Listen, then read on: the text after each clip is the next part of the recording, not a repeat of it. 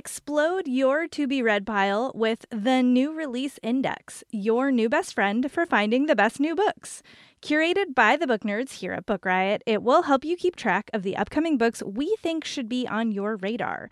You can filter by genre, what's trending among other subscribers, and save books to your own watch list. And you can check out the demo at bookriot.com slash new releases. That's bookriot.com slash new releases. Happy browsing!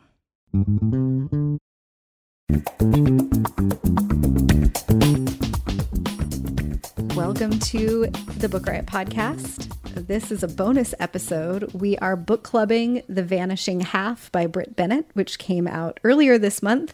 This title was selected for us by members of Book Riot Insiders. And I'm Rebecca Schinsky. I'm here not with Jeff this week, but with some of our editors at Book Riot, Sharifa Williams and Vanessa Diaz.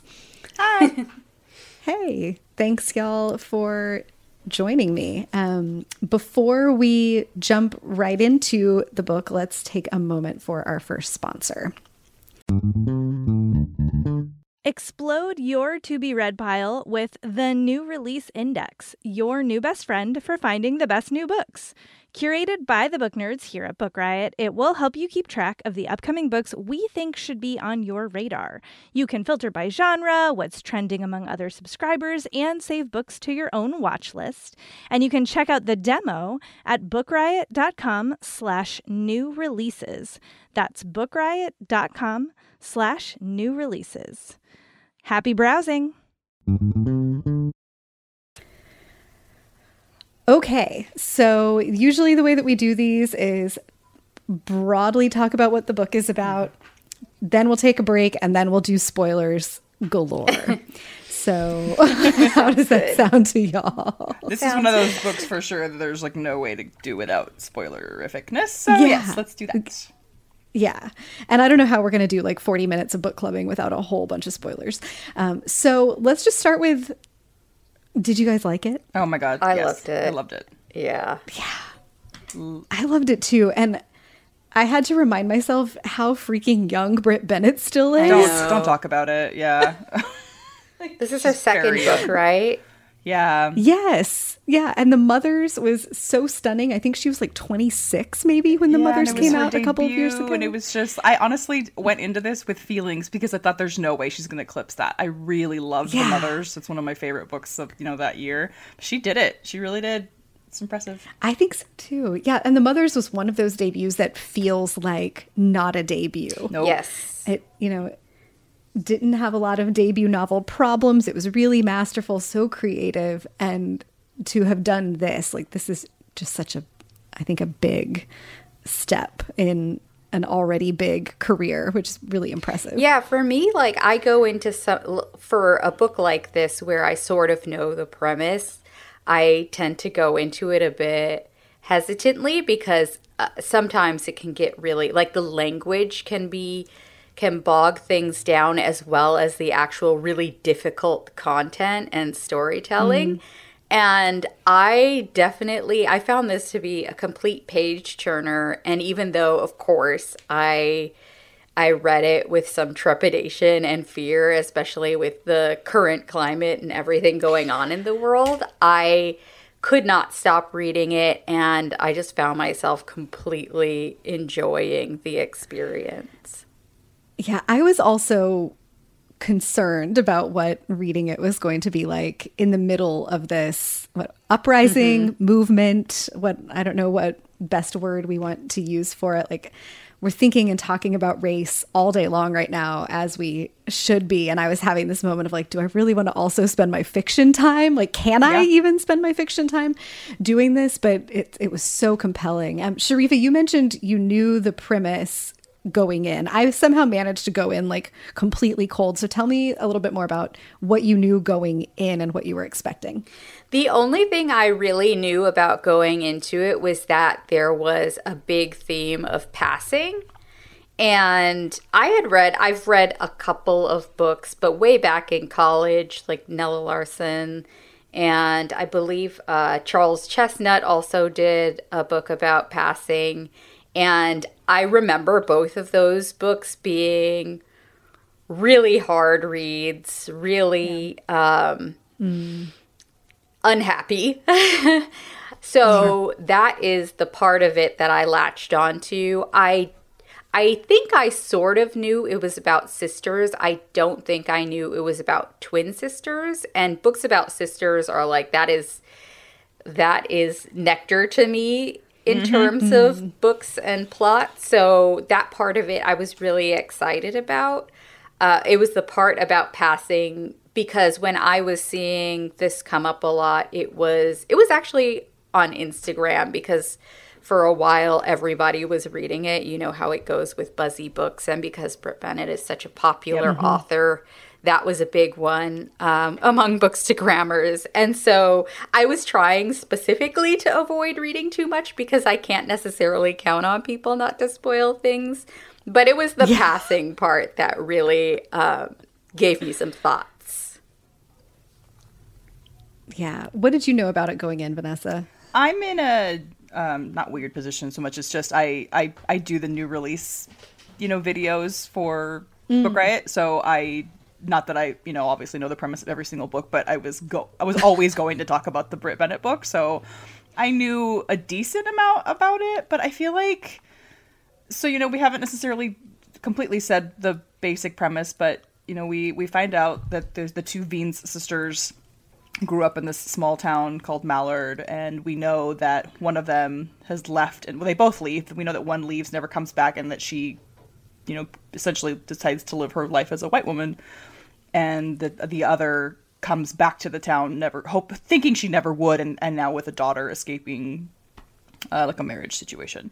But even if I just gave you that bit, I really feel like it doesn't do anything to boy like it's it's so much deeper than that in every way um, so even though i knew that i just i don't know i felt like i almost didn't know much about it even though i did you know like a 10 minute video about what this book was ostensibly about so mm-hmm. yeah yeah i was i was trying to think about how to give the like elevator pitch for this and it starts with exactly what you said like there are these twin sisters in a small town louisiana mm-hmm. like they're you know a couple hours from new orleans the town is founded by a black man who is so light skinned that he looks white, but he will never be treated as white. So he founds this place for people like him where lightness is celebrated. Like everyone is light, and that's intentional. It becomes like the purposeful inheritance of of the folks who live there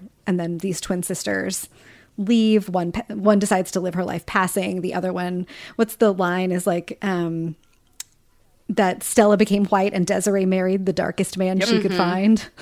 Uh, and and Desiree's daughter, Desiree comes back to town and she has this daughter who whose skin is so dark that she's described by the townspeople who are watching them like walk through town um, as being like blue black. Um, so we know from the like first couple of pages that this is about like you know it's Brit Bennett, you know it's going to be about race, but it's also about colorism mm-hmm. and like the construct and concept mm-hmm. of race and how that's tied to place and identity and man passing. I was thinking what a like deficit my own like English major education had here because the only novel that I had read in school that dealt with passing was by Philip Roth, which is The Human Stain, which like I know, like everything about that last sentence kind of tells you that that's a difficult reading experience for a lot of a lot of reasons, but de- but not a voice from that community, not a voice from the Black community to even have experience there. That um, it made me wonder how familiar or not this concept is to a lot of readers. Yeah. I would venture to say nowhere near as familiar, but yeah, I would, Sharifa, you would weigh in. I think, I do think that the general concept of racism is way more yeah. familiar to people than either passing or colorism.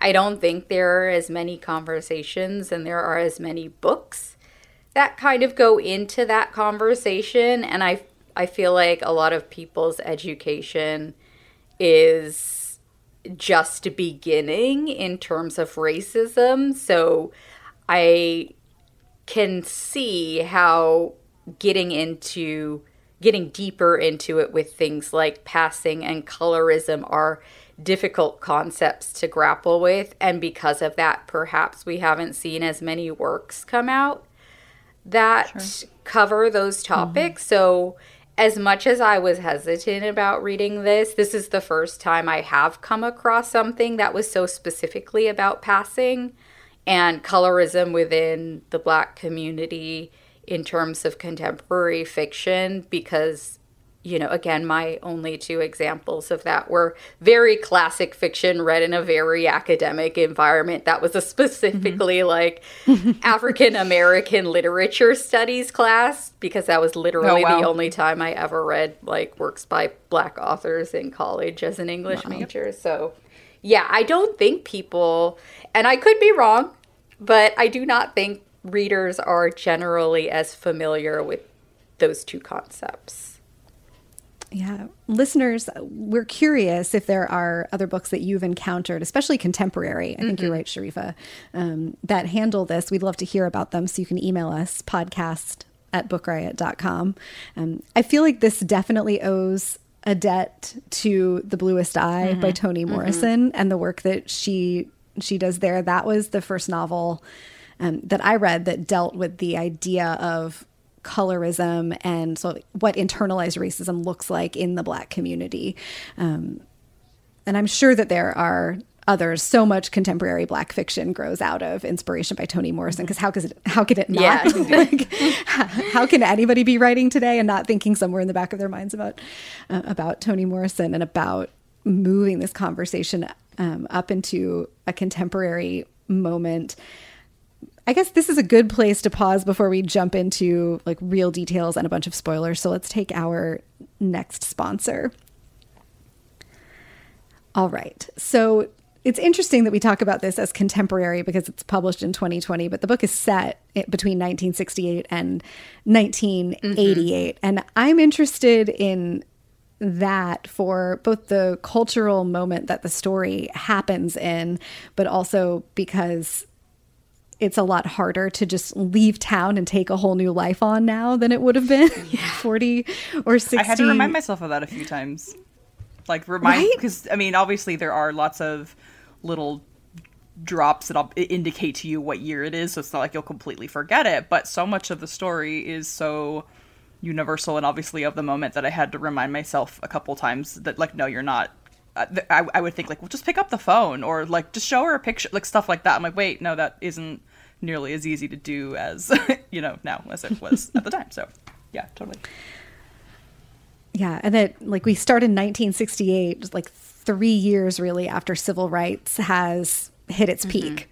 And this is with learning that the girls have been gone for 14 years so they really left um, when maybe that was just beginning to be a public conversation. And they've gone to New Orleans where Stella gets her first like real taste that she could pass as white and she hatches this secret plan to go off and, and live her life that way.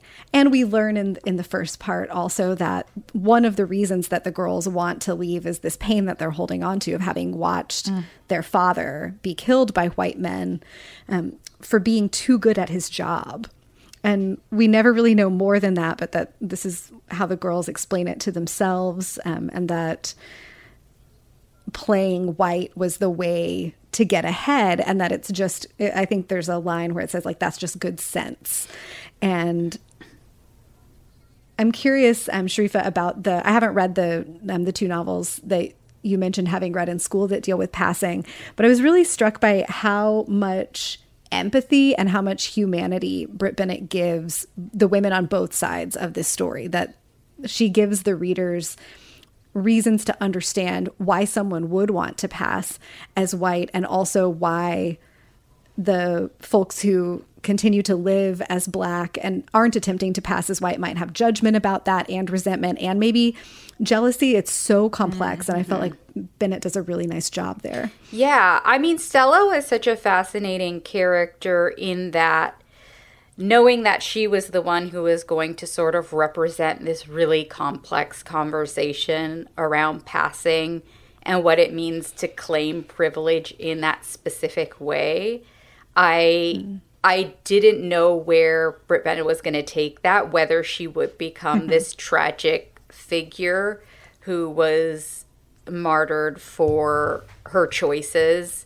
But I also thought it was really interesting the initial framing of Stella having had this really, truly terrible experience of watching, as you mentioned, her father being murdered. And it's it would be easy to see how the idea that no matter how light you are, no matter how much you may pass in the town of Mallard, or you may strive for a certain level of lightness because of your community, to know that even with that sort of sense of protection by way of the color of your skin, somebody like her father could still be murdered because of racism because he is still considered mm-hmm. black. And so for Stella, who also it's mentioned has these nightmares she doesn't really remember and she doesn't really want to talk about,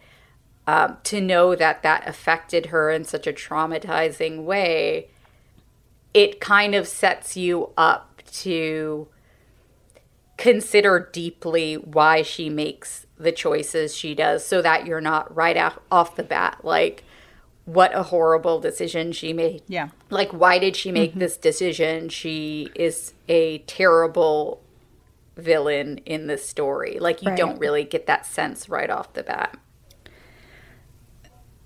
Yeah, and Pat, the, her life as passing for white isn't easy. Like it looks like it is from the outside. And I thought that was one of the most interesting things about the choice to have her like marry a rich white guy and live in Brentwood mm-hmm. and be attending like that. We meet Stella in her new life when they're at the like homeowners association meeting trying to decide what to do about the black family that wants to move into the neighborhood and will it be allowed or not but we see like from the first moment that we see her inside that life, we can see that she's she's still carrying all of that trauma and that she's still terrified of being found out. Like that this is not an easy secret to carry. It's very lonely and I think there's a line in that section. Um, I think it's in that section where Brit Bennett tells us that even back in New Orleans, Stella was terrified of being discovered, but almost more afraid that she wouldn't be.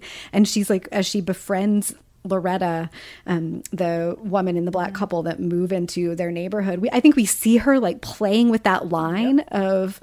Um, desperately trying to keep the secret, but also kind of desperately trying to be discovered or to like walk right up to it and see what might happen, what her life might be like. Because now she's seeing it would be possible. It's not easy to be this black woman who moves into the neighborhood either, but it would have been possible to maybe continue her life as a black woman and still end up in this place that is shiny from the outside and very ugly mm-hmm. in the details. Yeah, definitely. That whole dynamic between Stella and Loretta.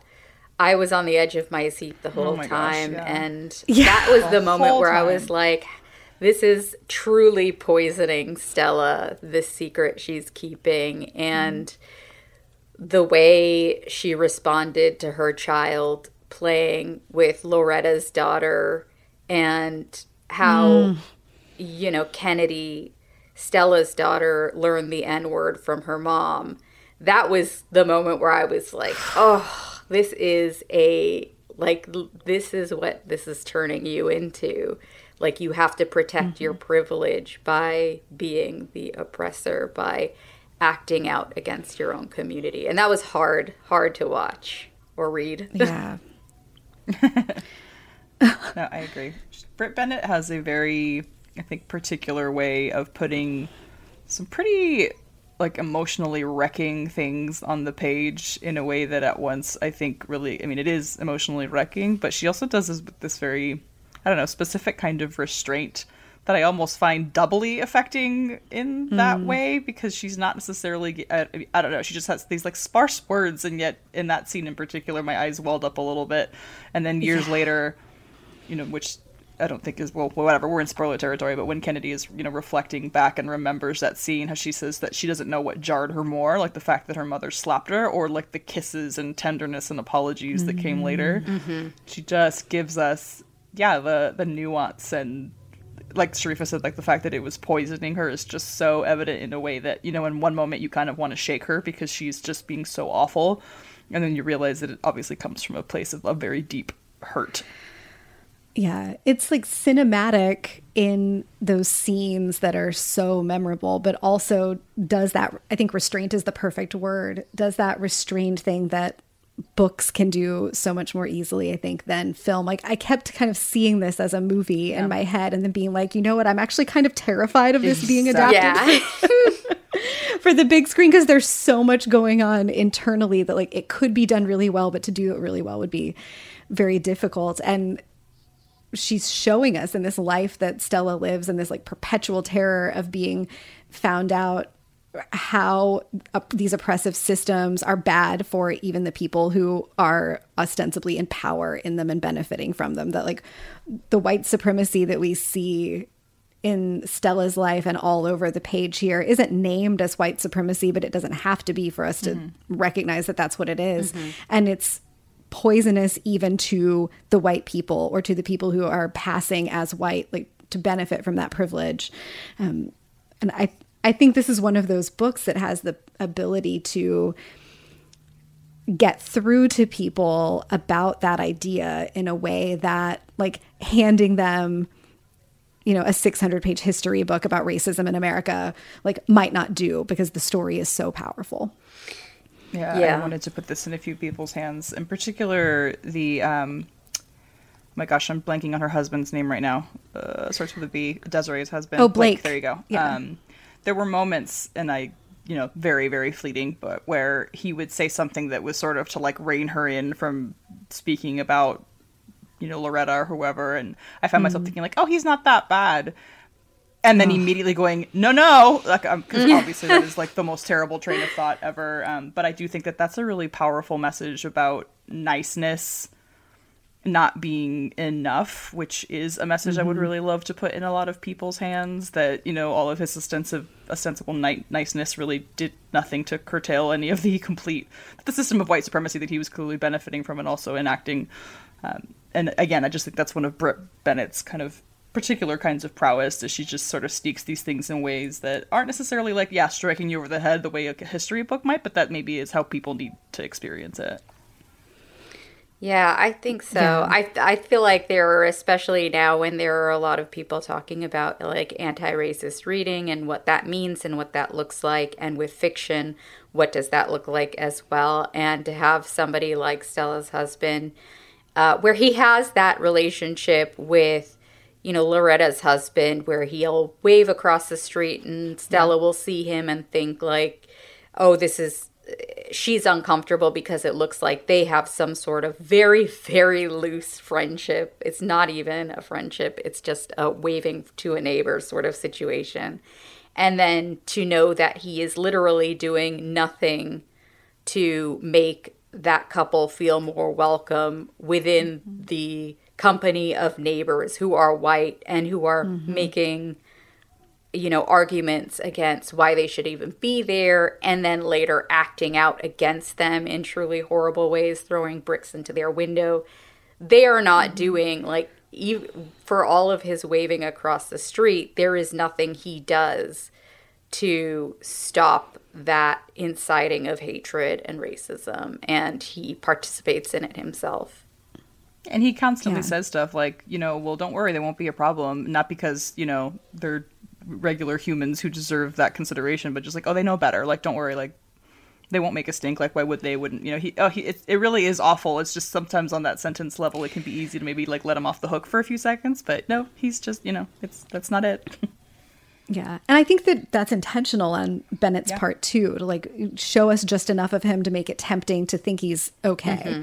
But that silence makes him complicit. And that's like, I think that's a conversation that's been going on for decades, if not centuries, in this country, but that is really coming to the forefront right now that there are uh, people are learning the difference between like not being vocally racist and then what it is to be actively Anti. anti-racist and it's, while stella watches blake be like fine kind of but really not she's seeing previews of how he would react if he knew the truth about her. Like, and that's sort of perpetually on the back burner for her, right? Is like, what if I told him? Maybe I could just tell him. Would he accept me?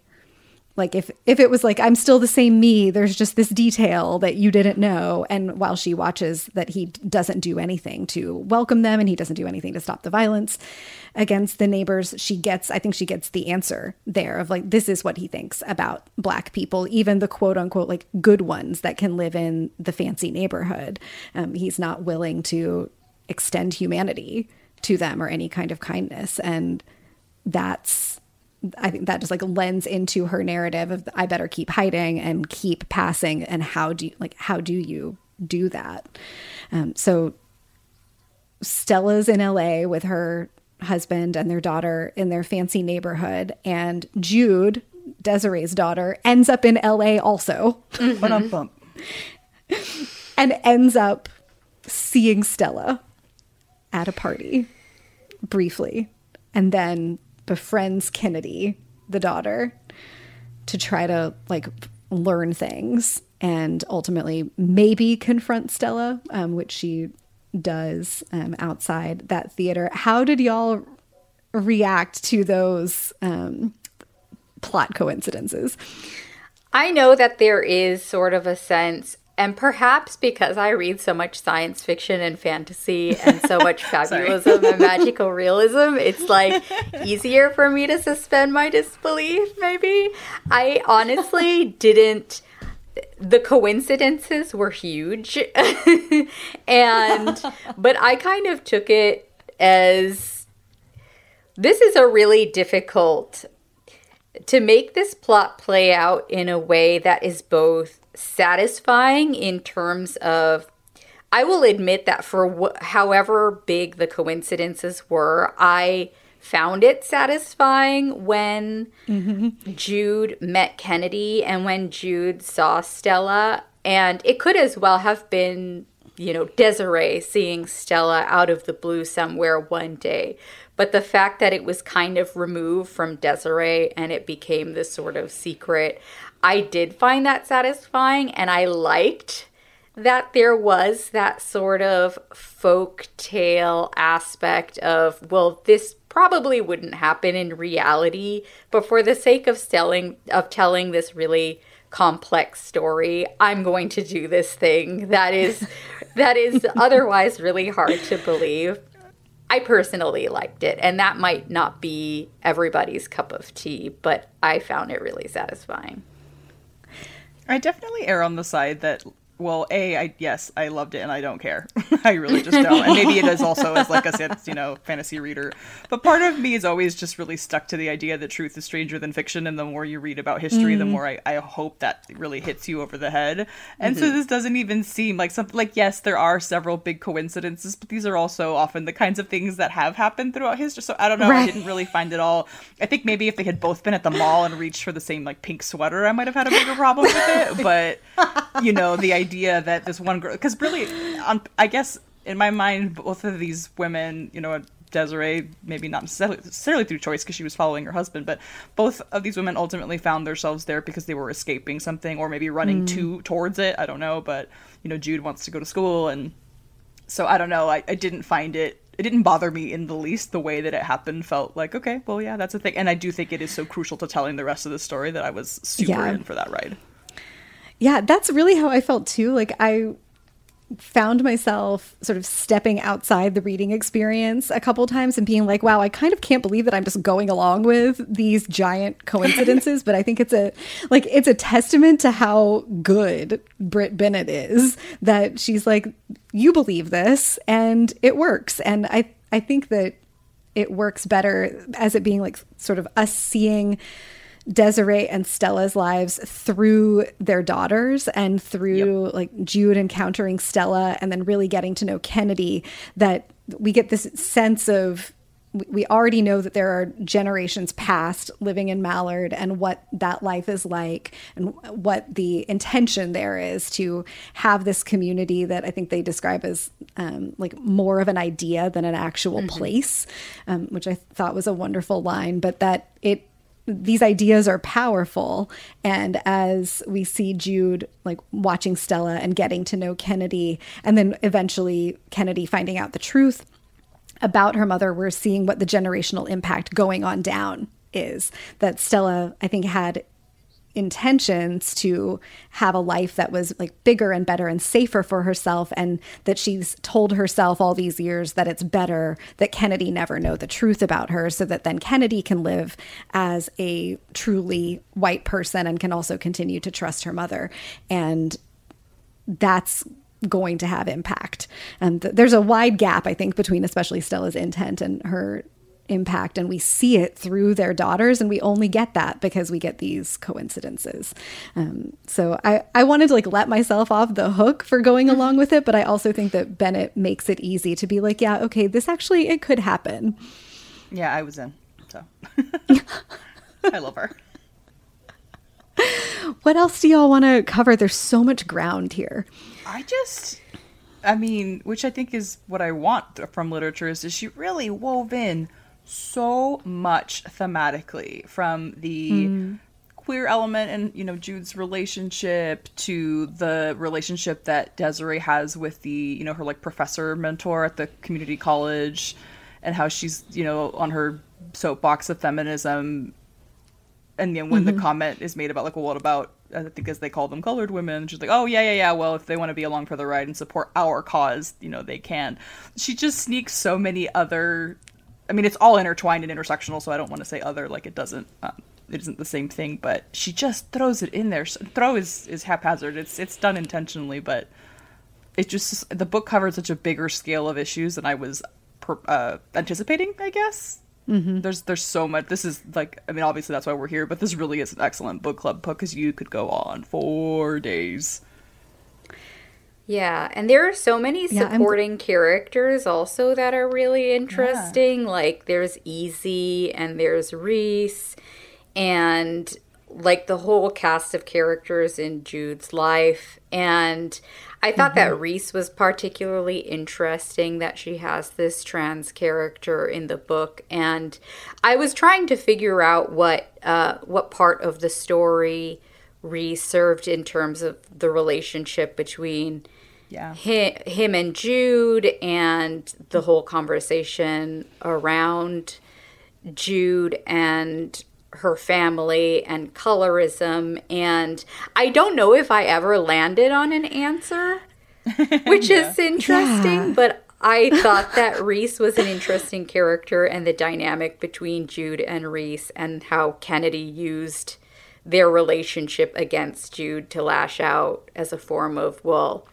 mm-hmm. a person like that could only would only like a lighter skinned woman black mm. woman or a white woman yeah, I wrestled with that and had a lot of questions about it also because I loved the relationship between Jude and Reese and how even in, you know, like 1968 when they meet, when we're not having a nationwide conversation about trans rights mm-hmm. yet, um, she finds out about Reese's story and just is accepting and rolls with it. Like this is not the big deal. The big deal is that she wants to support him and be part of his transition and like figure out how they can still be intimate with each other in a way that will be comfortable for him. And I thought that was really beautiful. And to weave that story into a big tapestry about race and passing, like I just had questions because I understand that the concept of passing is not where the trans community where like the conversation for the trans community has gone that like we don't talk about a trans person passing as a compliment like that's not the goal yeah. anymore is to successfully Indeed. pass um, where clearly stella's goal is to successfully pass as white and I Googled around a ton. Like I was hoping I could find Brit Bennett talking about this. and the, and the the longer I've sat with it, I think the best I've got is that there's a, I think that Reese's story serves as a contrast that Yeah. Stella is pre- Stella presents as something other than she mm-hmm. is and it's a denial of her truth and that's poisonous and causes a lot of pain and suffering. And Reese over the course of the story is transforming more and more into presenting as what is true for him and it's affirming and powerful. And it's just like I wanted a little bit more I think there to make it a uh, I wanted that to be a little bit more on the page Yeah. maybe what yeah I definitely wanted to see more of it. I agree that it left a little bit of a, like, okay, well, maybe um, the only, uh, which I think is sort of what you just mentioned as well in a different tack, but I, him and Desiree, uh, um, Stella, both were choosing to hide and like not talk about pieces of their past, but one of them used it in a way that ended up causing a lot of hurt and also again coming from a place of hurt whereas the other still kept those secrets but then was ultimately just trying to move forward and live their life in a way that was representative of who they were but not i guess inflicting that on other people. And i don't i'm not saying that's right or wrong. It was just an interesting way of seeing how they coped with like really painful pasts but i did want to see it mm-hmm. fleshed out further especially yes with the concept of you know passing as we see it now and how that definition is changed i guess. It's- there's again so much conversation i think you could have with that. Yeah, I actually think that was a really that's a good reading of of Reese's purpose in this because you do see a lot of the pain he experiences, especially with the wrapping and mm-hmm. with Jude trying to be intimate with him in the beginning and how much of an effect not being able to claim who he mm-hmm. is is having on him and how much pain it's bringing to his life and it's it becomes this labor of love for both of them to help Reese claim his identity. Mm-hmm. So I thought that that was. I also think it would have been nice to see it more realized on the page, but I thought that that was kind of a, a tender thing they shared between them. yeah Yeah. That storyline was the one piece of the book that I was like, wow, if your book club has a moment to really go off the mm-hmm. rails. like Yes. in particular too with how because there's there are those moments when and i was actually really glad that Brit Bennett made the decision for jude to be transparent with reese about like no i am mm-hmm. indeed going i mean initially she denies it but then is like no yes i am definitely working at this theater to like get to know kennedy and like maybe confront my you know my aunt but they have that moment where he's like what are you looking to get out of it? It's like why do you want to open the past? Like kind of thing because for him you know so much of mm-hmm. that is something that i think he wants to just like step forward from and she's very she, she feels i think the opposite where she's like no there's this huge chunk of my life missing and i want to fill that gap. And I, as far as like you said take, going off the rails like you go ahead jump be free like go. There's so much i think to unpack there. Yeah. Whew. It's a lot. yeah. The theme for 2020 Yeah, right. and obviously like she wrote this book like you know none of what we're experiencing right now in this you know moment like you said uprising resistance what have you is like a new topic. So that is uh, by no means what i'm trying to insinuate here. But she obviously started writing this book before this very specific moment was like even a remote you know thing. And so much of it really did feel like it was just meant to be read in this moment. The talk of protests and you know how some people were uh, it just really did feel like it, i was reading something. I had to remind myself again several times that i wasn't reading something that was based in modern times because so many of the issues that i know i'm having you know discussions read arguments you know with people about are rooted in so much of what you see in that book. But this was come up you know not that long ago but still not not now. And the timing of that i think is just like wow. Yeah, because there's that whole Yeah. part where they're talking about the assassination of MLK and yep. Um, mm-hmm. Stella's husband is like, well, I don't understand why they're destroying their own communities. And you hear mm-hmm. those conversations right this minute mm-hmm. about, no yeah you know, the rioting and things like that. And so it you're right, it did feel very, very timely. You could have imagined that it was written in response to this moment, but that's that's the point that this has been happening and happening and happening and mm-hmm. it's a cycle and there is no stopping the fighting against what's happening in the world Yeah. and racism and how people are treated, how black people are treated. So the only thing Yeah, that I- like oh, sorry that is just a tiny tidbit that like reminded me for a second that it was a book set at- least in this particular chapter in what like the 60s 70s is that when Jude is discussing or meets I think Kennedy right in that first scene at the party that she's like oh so what you know what do you I- don't know how come what do you do or what are you doing she's like oh I go to UCLA and then Kennedy's like oh I go to Southern California and I'm, so funny story Sharifa went to UCLA I went to SC And I remember being like why didn't you just say SC? Like, who says Southern California? And I got kind of like biffy about it, and then Oh went, oh wait, this wasn't like this. This is a long time ago. They probably were calling it Southern California. Like, and then I shut myself up. Random tidbit for you.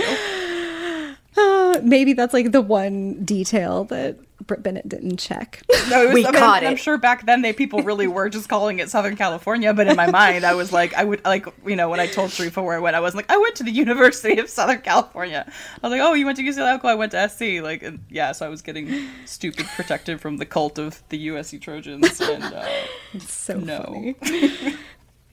Yeah, I I think just to go back to something you said earlier in the discussion, Sharifa, that as people are talking about specifically what anti-racist reading is now, there's been like we we're seeing bestseller lists that are full of really great important nonfiction about like the history of racism, what white supremacy is, how to be an anti-racist, but it's a much bigger concept than that. And I'm starting to see this book appear now on lists of like books for your book club to read to be anti-racist, but the idea of just under like being willing to explore and understand and unpack not just what's happening in this moment, but as you said, all of the moments that have happened already in a cycle, um, or really just in a like a timeline of never ending violence against black people and that there are just a multitude of these stories to read and to unpack because of that um, is really powerful. And that's part of our anti-racist work as well is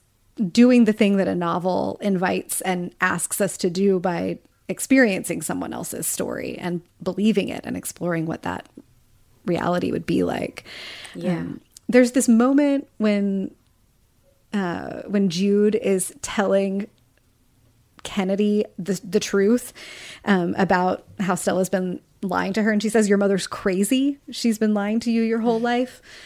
And I felt like, especially in light of what's happening right now and how we're really being asked to look at and reckon with what life as a black person is like in America and what it's been like. Mm-hmm. The like sort of the question that Bennett never quite asks, but that underlays the whole story is like, is it crazy though? Like, what's crazier? Trying to pass as white or willingly accepting what this society has given black people as their lives. And that's like take that to your book club. Yeah. No, absolutely. It's a huge conversation, too. I feel like there are lots of levels to the conversation in this book between, I imagine, you know, a, a non black person reading this and thinking about the nuances of these conversations and what passing must look like and what it must mean for mm-hmm. black people. And then black people also considering what it means when one of their own tries to pass and tries tries to claim whiteness and i think that it's a really on either side it's a really tough consideration because then you also do have to consider internalized racism and colorism and the ways in which we tell our own that they are perhaps even more in danger because they are darker. And so we it feeds into this idea that the mm-hmm. only way you can be safe in this world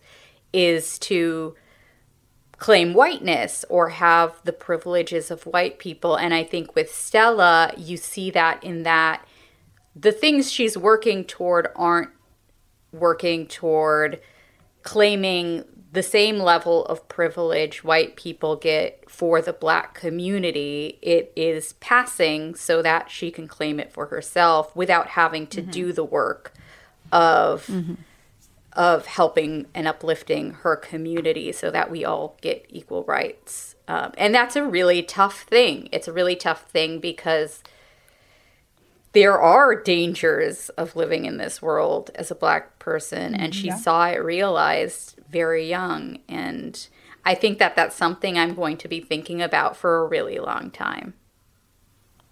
That's, um, I would love in particular to put this and not to you know take away from the conversation but hopefully add to it that so many of the conversations that i know i'm having as a you know a latina and i think a lot of other folks are having in different minority communities that are also struggling to confront their own internalized colorism and, and just flat out racism is uh, still building on that concept of passing that i know i can speak you know not for all but it is a very very common thread in like the latinx community that it's sort of just like a mentality that if you put your head down and like don't make noise and essentially start to quote unquote pass but us having the benefit that for a lot of latinos we are just lighter skin. Not all obviously but you know thank you spain. And that conversation has gotten really muddy because there is so much of that choosing quote unquote to adopt whiteness and then assuming that if you do that and act a certain way and sort of assimilate that that's going to solve all the world's problems. And then getting so caught up in that mentality that you then can't see it when like black people are out here trying to tell you like this is you know we can't take our skin off and mm-hmm. that i just really do want to put this book in so many people's hands because it is obviously very much an issue that you know this book is is trying to tell us something very important and uncomfortable that i really hope more than just people who identify as you know white would would stop to consider that it isn't by no means just a issue for white black like it's uh, I, I, feel like I get tongue tied when I'm talking about this, but um, this issue exists in other marginalized communities. like it's the mm-hmm. victimhood Olympics, I think, get kind of funky. And I really, really hope someone would look at this kind of story and understand that there is a reason ultimately. And this is the part where I have to take my anger out of it sometimes and realize that people in, you know, older generations decided to quote unquote, you know, adopt whiteness for some of the same reasons that Stella does as a, you know, method of protection but it's hard to unpack and discuss. And I hope conversations like the ones that this book lends itself to will make it clear like why that choice is made, but also why we need to try to move forward from it. I ugh, it's just so much. Yeah, when at the end when Desiree and Stella are finally talking and Stella's explaining her decision to Desiree and she says like I met this man I just liked who I was when I was with him and Stella says white, or so, De- sorry, Desiree says white, and Stella says no, free. I thought, uh, yeah, like that's so telling in that two word sentence that Stella has this moment with Blake when she's young, and it looks like this is how she's going to get her liberation is go live her life as a white woman and be in the white world and we we get to see for like you know 350 pages that she does not feel free yeah. mm-hmm. at all um, and it's a real i think you're i think you're right vanessa exactly that this is a real urge like that bennett is pushing us to look at like that old axiom that's so true that nobody is free until all of yeah, us are yeah. free and that a black person whose whose like only way to approach freedom is to try to live as white. Like that's not what freedom no. looks like. it's not a good option. It is poisonous. And the model minority thing and yeah, uh, yeah. Right. Yeah. There's so much and Sharifa, I loved what you said there too that like you could have a book club of you, you could be all like suburban white mm-hmm. ladies having a book club and find a lot to unpack here. And I think that um, there's just as much for groups of Black readers and then hopefully book clubs that are diverse um, and made of all different kinds of readers to like share their experiences and, and to take apart from what Brit Bennett does here. There's a lot. Yeah. Oh, there's this one quote. Did I highlight it? I'm sorry. Go ahead while I find this quote. oh, I was just going to say I would be really interested as well because whenever I come across books that are sometimes explicitly about race and about being black in America, I always think about what the conversation as well would be between the generational divide of the African American community because you know as somebody who grew yeah. up with uh, with a black father even there, the differences between the conversations younger generations of black Americans are having right now and the conversations I remember, you know, my dad having, they're so different. And I don't think there was as much conversation about some of the nuances of racism. So it would be really interesting personally for me to to hear what that conversation. Let's put all our dads in the room and see how. It goes. Oh my goes. goodness! Maybe I wouldn't want to read this book with your parents and tell us how it goes. the um, quote that I wanted to find, definitely thinking about people, non-black people that are reading, and really now, I guess, even in like your works to hopefully you know work for social justice and work against white supremacy. The quote uh, where I think I don't know if it's the first meeting or one of the, the you know several, but where Stella goes over to Loretta's house. And I forget how this exactly comes up, but I highlighted that Loretta says, you know, I'm, I'm pretty sure Stella makes some kind of a face. And Loretta says, like, you think I want your guilt? Your guilt can do nothing for mm. me. You want to go about feeling bad? You can go ahead and do that from across the street. And mm-hmm. I really hope that that I like that Brit isn't trying to make you feel better about your choice to hopefully be an anti-racist. Like, you, obviously, we should all work towards it, but asking folks to examine that, like, if all you're going to do is come here and like try to feel like a better person for showing me your guilt, that's not enough work. Like, there's more work to be done, and I hope people will read the book with that message in mind. Ah, I love her. Any other final words, ladies? I just uh, think this was an amazing read. I I do always have that sense of because I do not read as much literary fiction as much anymore, oh, but I yes. know that the endings aren't it's not always about the beginning, middle and end, but I was just like but wait, no, this you can't just end here. Like, I want to know. Like, I know what happens a little bit more in Kennedy's life. I want to know what happens to Jude. I already feel like she's kind of on the road to success. And that made me really mm-hmm. happy because, again, this could have. I was afraid of reading another book which happens a lot in publishing because it's very popular, where all of the black characters end tragically as some sort of message. Mm-hmm. And I just found it really, at least, inspiring and uplifting that Jude does go on to pursue her medical degree and she kind of does what Stella had always wanted to do, which was actually go to school, make something of herself yeah. without having to make those compromises and without having to poison herself with toxicity in that way. So I was I was just completely blown over by this book. I'm really glad that it exists in the world and that there are uplifting moments. And of course there is some tragedy, but that's that's bound to happen in a book that is about this subject matter. Well, thank you both for this conversation and for reading this with me, especially right now. um, and thank you to our insiders for voting for this pick. Um, you put us to a good challenge, and we hope that you all have, you know, plenty spoilers and food for thought, and we'd love to hear about it. Um, if you have also read The Vanishing Half, if you have book clubbed it, let us know. Podcast at bookriot.com. You can find show notes, as always, at bookriot.com slash listen. Sharifa and Vanessa, thank you so thank much. You. Yeah, thank you.